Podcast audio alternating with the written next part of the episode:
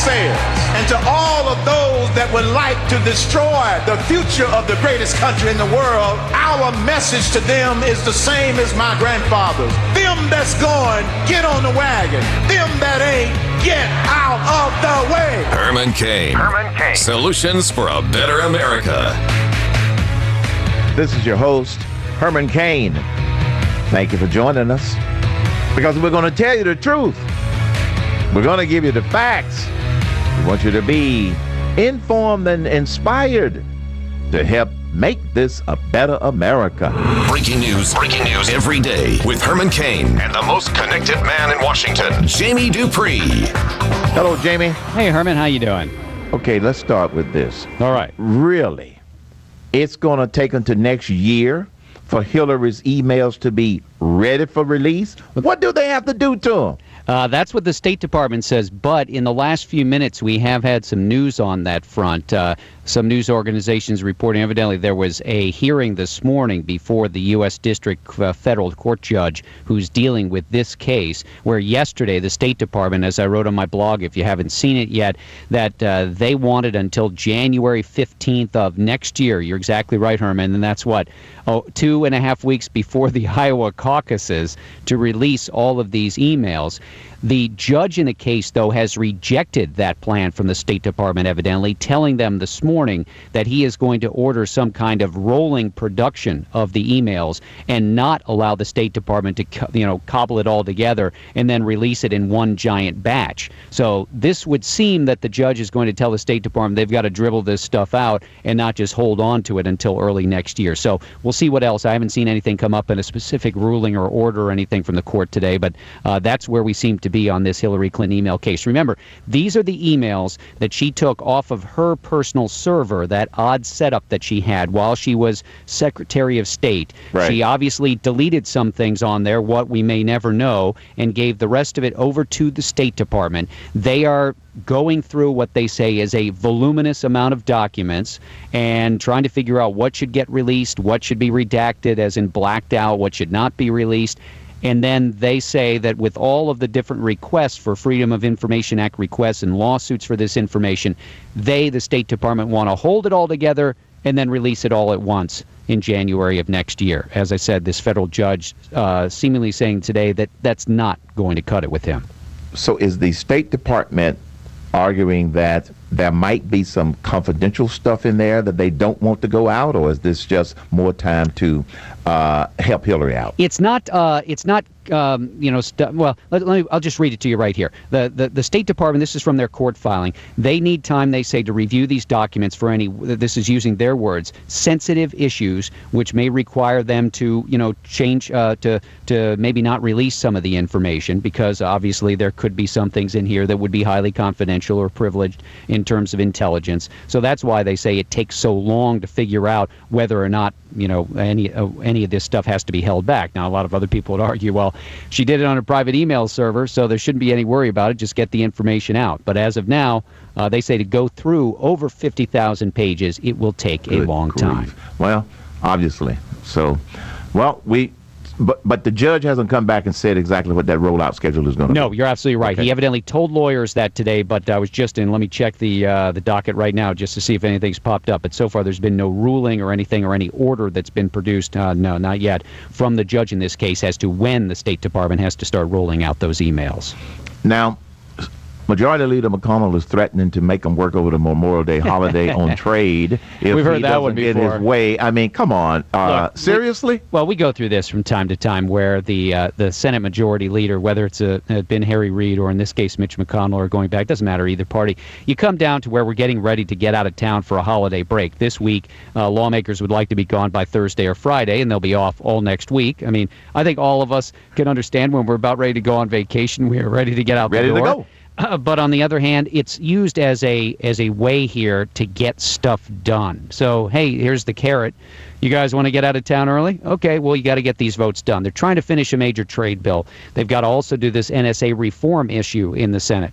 They've also got to extend temporarily money for federal road and bridge construction programs. So there's several things that they need to do this week. Why? Because things expire at the end of this month. So that's the pressure point for lawmakers. McConnell's says, yes, I'll keep you into the weekend or keep you into Friday. They've only voted once so far this year on a Friday. Last year, I think they did it 4 times. So we'll see whether or not they have to stick around later in the week. Usually what happens, Herman, in all seriousness, is about by Thursday, everybody looks at each other and says, do you want to get out of here? You really want to stick around here another night? And I always say it's the all-powerful airline schedule. And, you know, sometimes somebody may screw with everybody else and force them to stay a little late or something like that, but they get their work done and get out of town. I figure that still happen. It'll just be a little messy along the way.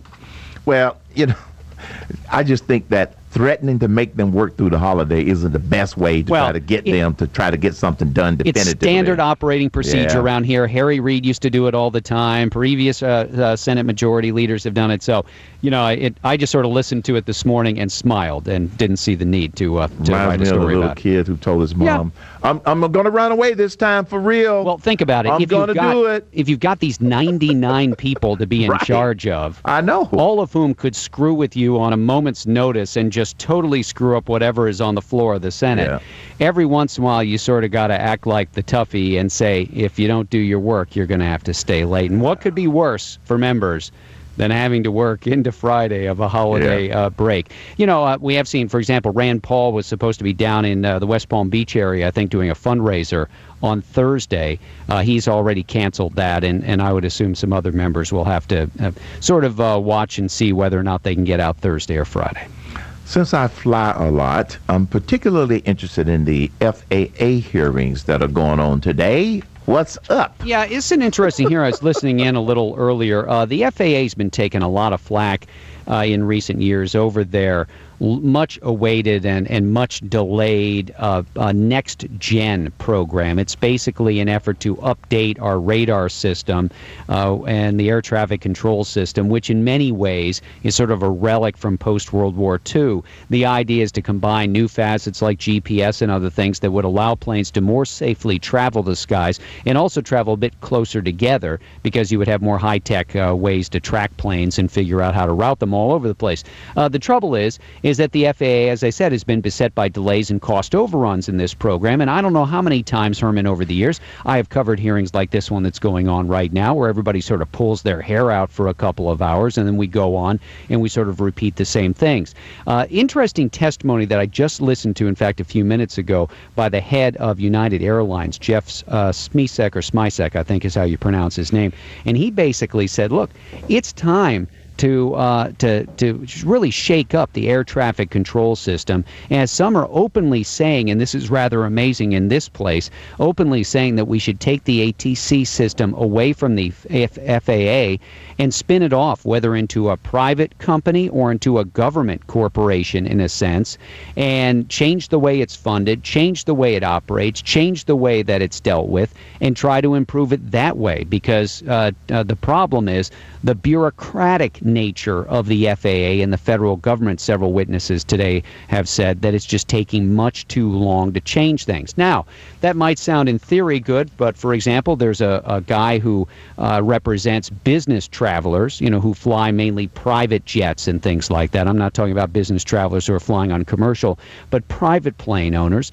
And he's been saying, you know, we don't like this idea because we think that we're going to get hit with a lot of fees for takeoff and landing fees, and we might get squeezed out of airspace and more. So a big discussion going on about what to do. There may not be that many ready answers, Herman. Yeah, well, I do know this. If you do allow it to be privatized, it will get done. And, yep, some people may get hit with a few more fees, but it'll get done, and we'll get some badly needed upgrades that really need to be done. Yeah, so we'll see what happens long term. But unfortunately, I think that NextGen, it's just going to sort of bumble along for a little while. Well, that doesn't make me feel that more comfortable flying on as many airplanes as I do. Yep. But I know that's just Washington, right, Jamie? It is, unfortunately, yes. Yes, it is. And so they got a budget moving through Congress?